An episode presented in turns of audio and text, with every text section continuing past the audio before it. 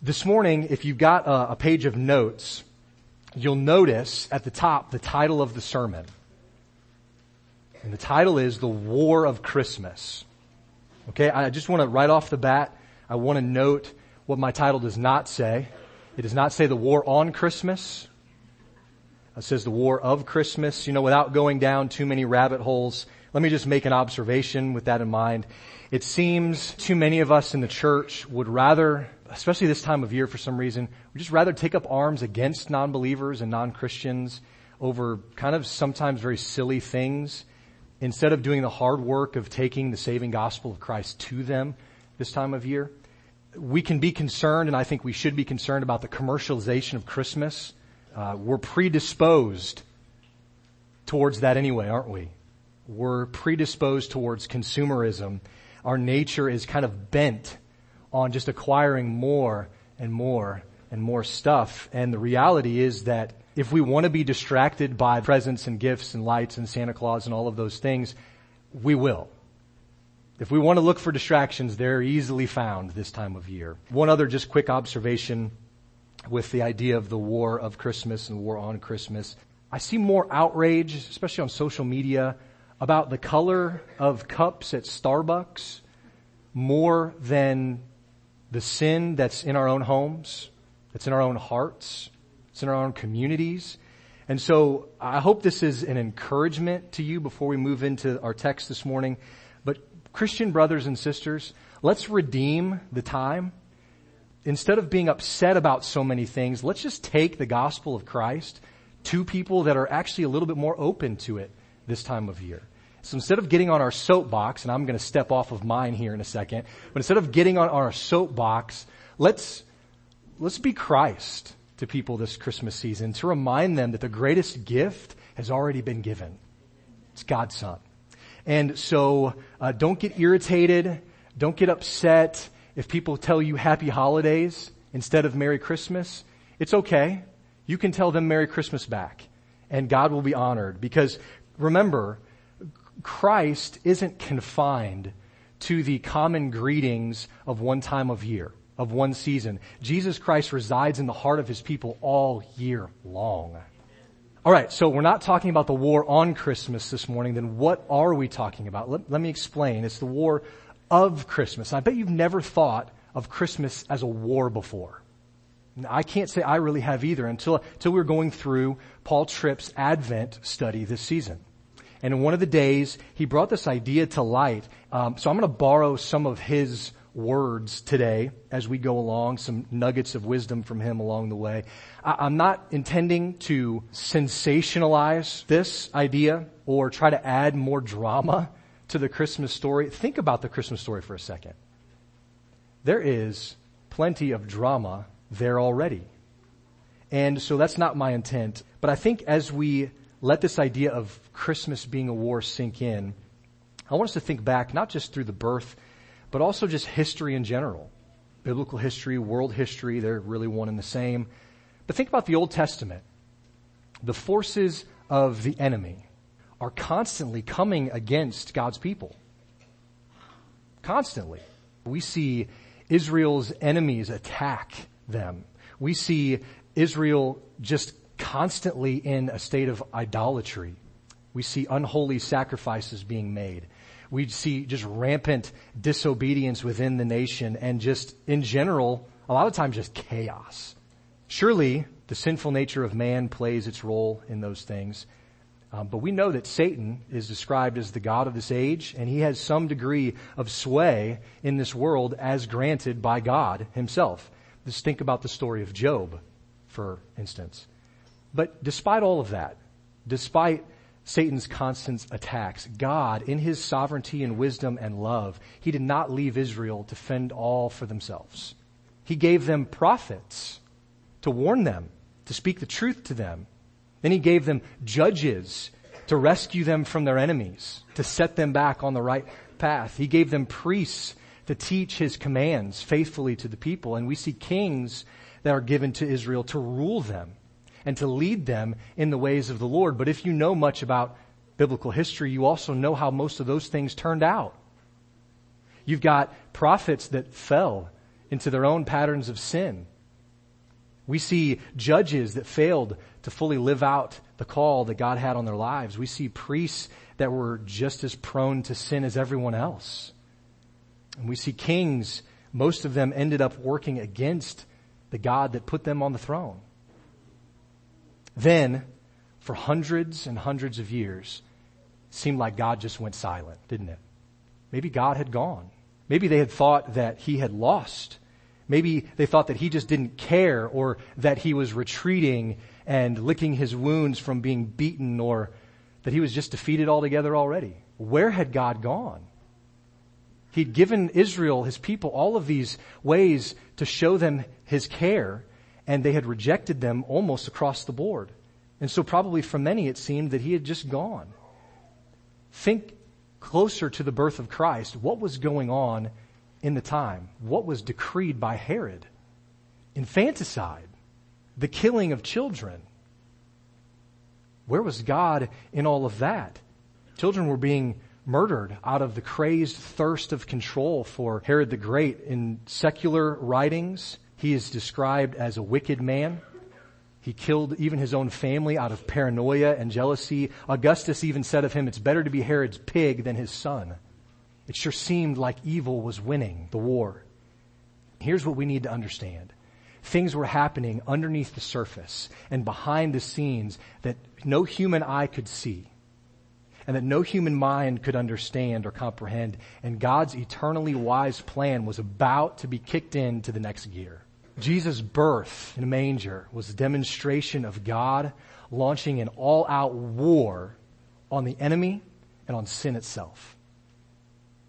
And if we see Christmas as a war, then we need to look into the manger and see a warrior. This warrior came to do battle with the enemy, and for our sake, he would fight. Conflict was inevitable. This is what Paul Tripp has to say. The life of the baby in a manger would march toward a moment when the devil would throw everything in his arsenal toward Jesus. But Jesus would defeat the devil in this life. He would defeat him on the cross and he would defeat him by the empty tomb. Each victory was for us so that we would be able to resist the devil's deceptions and temptations in our own lives. See, Jesus was going to learn and he would grow into a man and he was going to face the same thing that Adam faced. He was going to face the temptations of the enemy. He was going to stand face to face, toe to toe with Satan as the second Adam and the stakes were the highest that they've ever been. In fact, the defeat of Jesus would be our doom, but the victory of Jesus would guarantee our hope of victory as we too would face the seductive voice of the tempter. So it's no overstatement, I don't think, to say that all of history hinged on this battle between Jesus and Satan. Now, we know that the battle is not completely over because you and I face temptation today. This battle comes to us in all kinds of forms. It comes from inside of us by way of our hearts and outside of us by way of the enemy and the world. Brothers and sisters, it is not a surprise to you for me to say that evil is lurking in the shadows every day. It is. And it's tempting us to do certain things like being impatient with our children, like acting out of anger towards a spouse, like fantasizing in our minds about things that we shouldn't, like manipulating circumstances and people in order to maintain control, or to lie about others to make ourselves look better. And that's just the skimming, skimming the surface. Evil lurks in the shadows every day, wanting us to fall into those patterns. It works hard to get us to step over God's moral boundaries every day. So I absolutely think the case can be made for life on this side of eternity being war. Ephesians 6, that we'll get to in a few weeks as we preach through Ephesians, Ephesians 6 certainly paints that kind of picture, doesn't it? So I want to look this morning quickly at two historical events where this war has been plainly seen and compare and contrast them for just a moment. So turn in your Bible to Genesis chapter 3. It's a familiar text, I'm sure. I want to read through it and then we will pause and pray. I'm reading out of the ESV translation this morning. Now, the serpent was more crafty than any other beast of the field that the Lord had made. He said to the woman, did God actually say, you shall not eat of any tree in the garden? And the woman said to the serpent, we may eat of the fruit of the trees in the garden, but God said, you shall not eat of the fruit of the tree that is in the midst of the garden, neither shall you touch it, lest you die. But the serpent said to the woman, you will not surely die. For God knows that when you eat of it, your eyes will be opened, and you will be like God, knowing good and evil. So when the woman saw that the tree was good for food and that it was a delight to the eyes and that the tree was to be desired to make one wise, she took of its fruit and ate. And she also gave some to her husband who was with her and he ate. Then the eyes of both were opened and they knew that they were naked and they sewed fig leaves together and made themselves loincloths. Let's pray. Oh God, so many comparisons can be drawn to this situation in our own lives. And we are tempted to compromise. We are tempted to doubt. We are tempted to desire our own way above yours. Help us to see this morning that when we fall and we give in, Lord, the outcome is just as terrible as it was in the garden. Because it, it wrecks our lives. It wrecks our families. But Lord, you are a God of hope. And so I pray that you would teach us this morning about conflict, about the war that's actually here. And Lord, that we would see Jesus as the warrior king. In his name we pray. Amen. Do you guys see the conflict that was going on here in chapter three? Now there's a lot of sermons that could be preached out of this text, and we're not going to do all of that this morning, but I want us just to notice the conflict here. This is where the war really began. Right here the goodness and the wisdom and the authority of God are questioned and downplayed by Satan, aren't they? And they would quickly be questioned and downplayed by Adam and Eve as well. But from this, this real and historical passage, we see and learn so much about some things. And there's three things that we're just going to quickly go through that we see and learn from this passage. Number one, it's the frailty of the human race. Number two, it's the schemes of the devil. And thirdly, the righteousness of God. We see these things from this text. Number one, you and I are frail in this way. We are incredibly susceptible to the lies of the devil. We are. If you don't believe me, look back to Ephesians 2 that we've been talking about, that we had preached about about a month ago. Right there, Paul has just taught us so well about Christ's redeeming blood and how without the Spirit's life-giving power, there's no way any one of us would receive salvation. Not only would we not receive it, but we would not want it.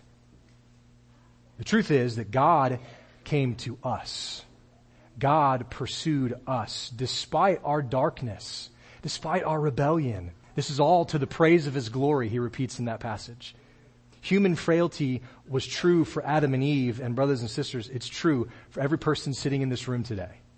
Number two, the schemes of the devil we learn about from Genesis chapter three, and we learn that they've not really changed a whole lot. He still uses lies.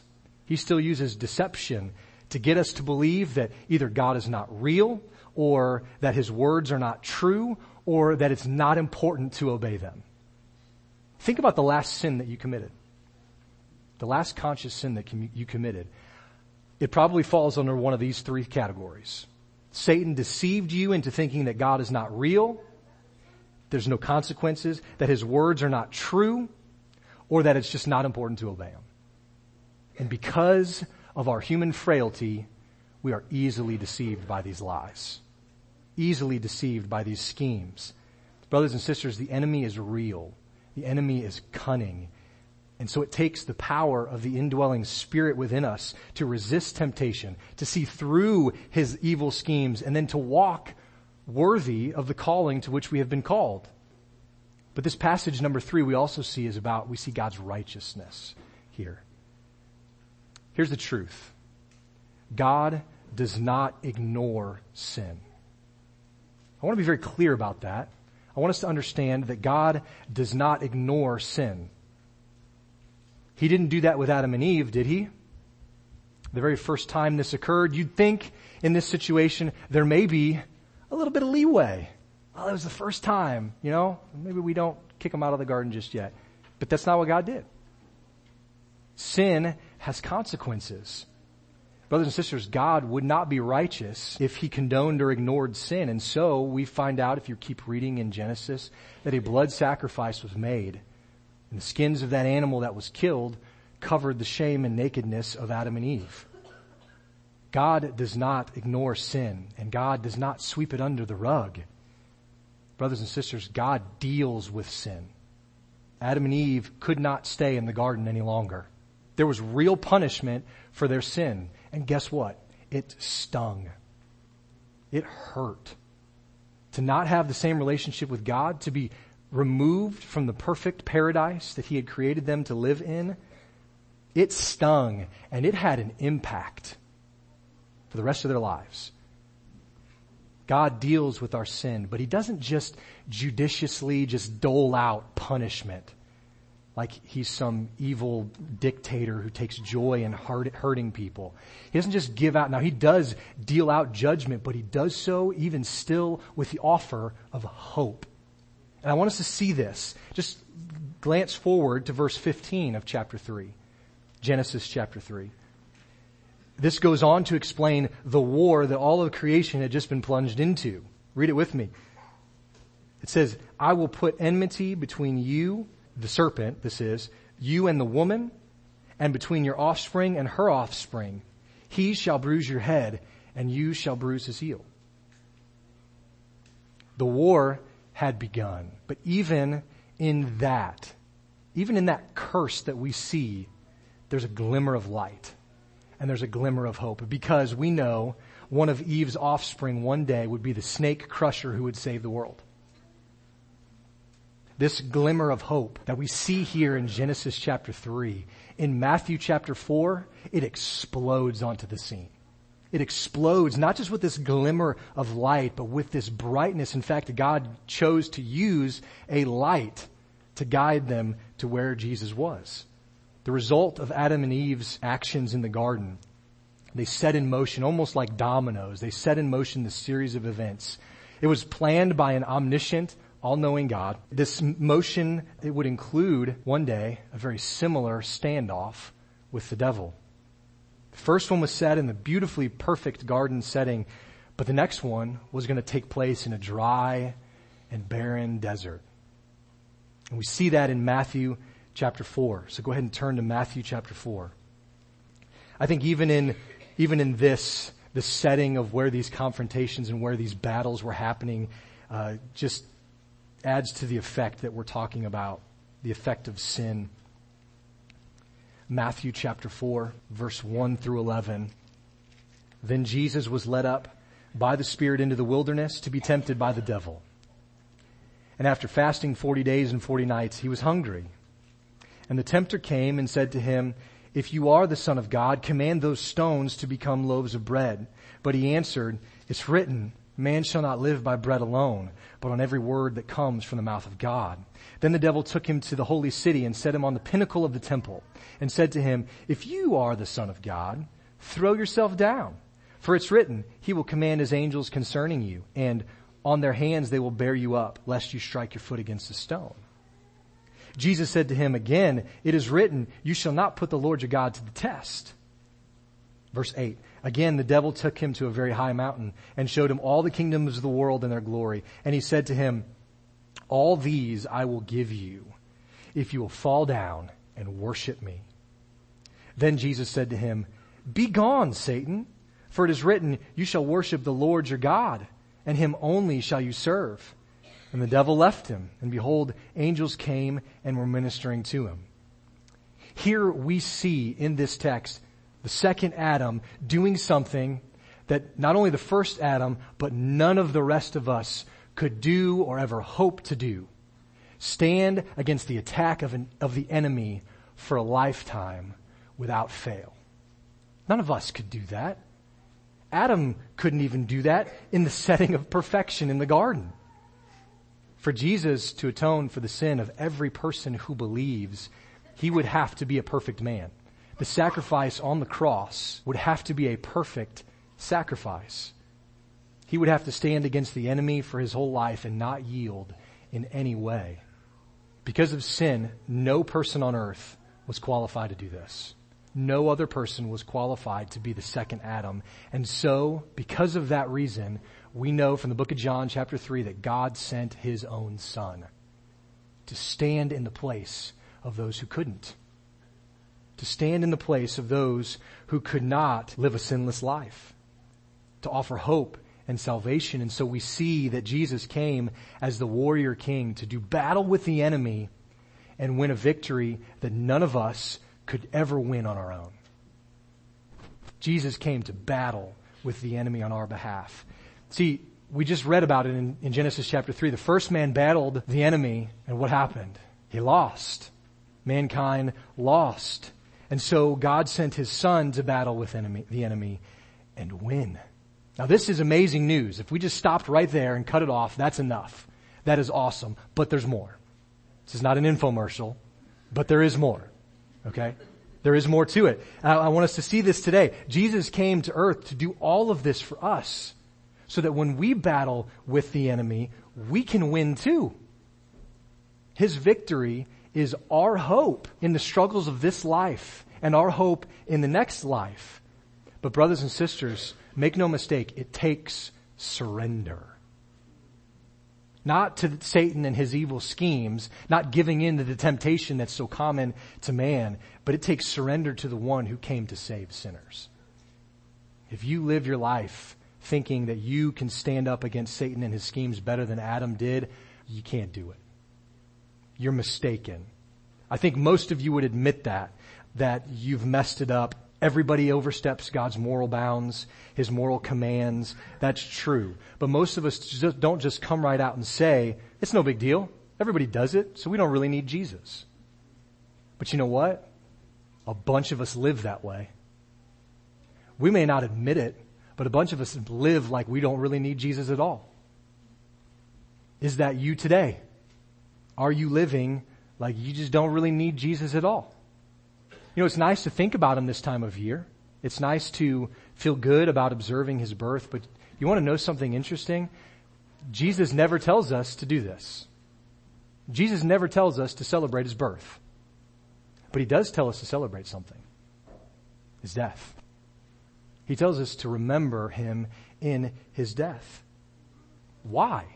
Have you ever thought about that? Why would Jesus ask us to recall the horrors of the cross and not the joy of his birth? Why? I think the answer is simple. And if you read through the Gospels, you see it pretty clear. The cross is where the battle was won. Remember, he won't sweep sin under the rug. He deals with sin. There had to be restitution for the sin of mankind. There had to be payment made. And Jesus was sent as that payment.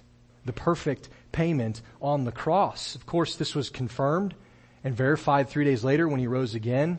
But the debt that was paid was given on the cross. And so that's why we're called, that's why we're instructed, I would say commanded, to recall his death and not his birth. Now, it is not wrong to observe his birth, obviously, but we ought not to forget about his death in doing so.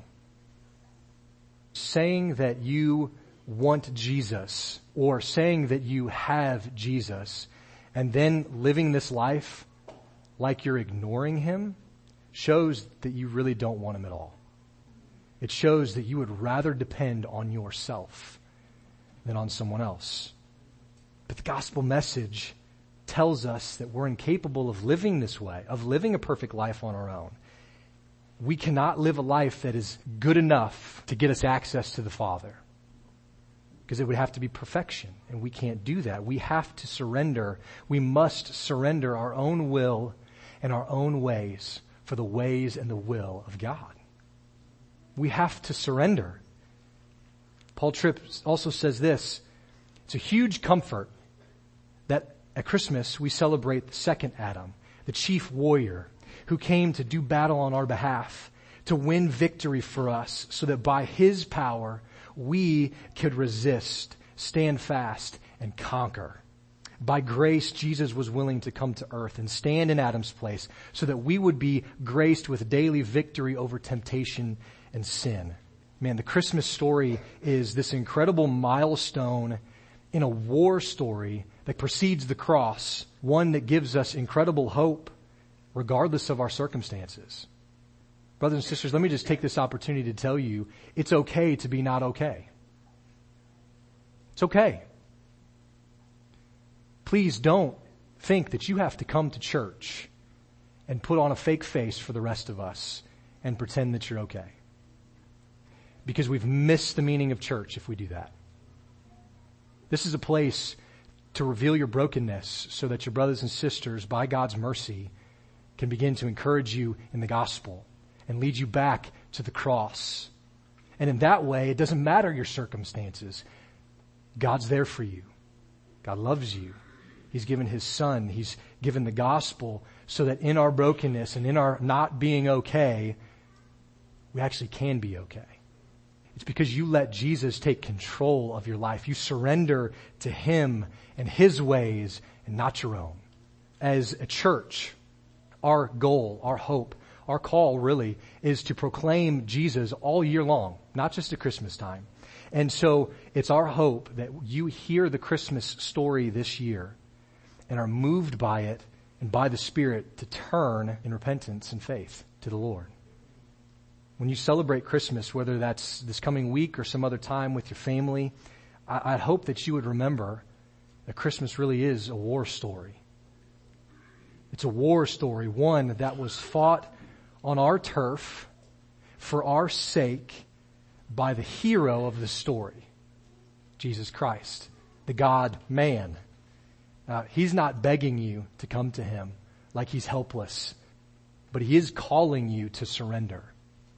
It's in this surrender that we actually find freedom. Real freedom, freedom from the curse and the penalty of sin and this life and freedom to live for the one who surrendered everything for your salvation. In closing, I want to draw our attention to the final verse of Hark the Herald Angels Sing that we sang before. And maybe it's, maybe it was an unfamiliar verse to you. I want to read through this together. Come, desire of nations, come. Fix in us thy humble throne. Rise, the woman's conquering seed bruise in us the serpent's head. Adam's likeness now erase. Stamp thine image in its place. Second Adam from above. Reinstate us in thy love. Hark the herald angels sing. Glory to the newborn king. May the Lord Jesus fix his throne in our hearts to rule and reign over us as he desires, all because as the second Adam, Jesus has reinstated believers through his love, a love that was displayed on the cross. Merry Christmas to you all. As you gather, I do pray that you would remember Christmas as a war story, one that in the end, honestly, has already been won. We battle skirmishes here in this life, but Jesus already holds the victory. Amen. Let's pray. God, we thank you that we don't have to live this life cowering in fear because you have fought and you have succeeded. Where we could not, were we given hundreds of years to try, none of us could get it right. And we know from the book of James that even when we've even messed up one point of the law, it's as if we're guilty of it all, breaking it all. And the joy of this is, Lord, that you came to redeem those under the law. And so, God, in, this Christmas season, as we reflect and think about Christ in the manger, when we look in, may we see a warrior who battled sin on our behalf so that we could live this life and not be ruled by it anymore. Yeah, Lord, we're probably going to fall and we're going to mess up some of the battles. But God, give the church Give the church the love to pick those fallen soldiers up and set them right. Remind them of the cross where the payment was paid so that we might have eternal life. And so, Lord, uh, as we give you glory and song yet again this morning, may not just our lips and our minds as we think and sing these words, but our hearts be moved towards you. In your name we pray.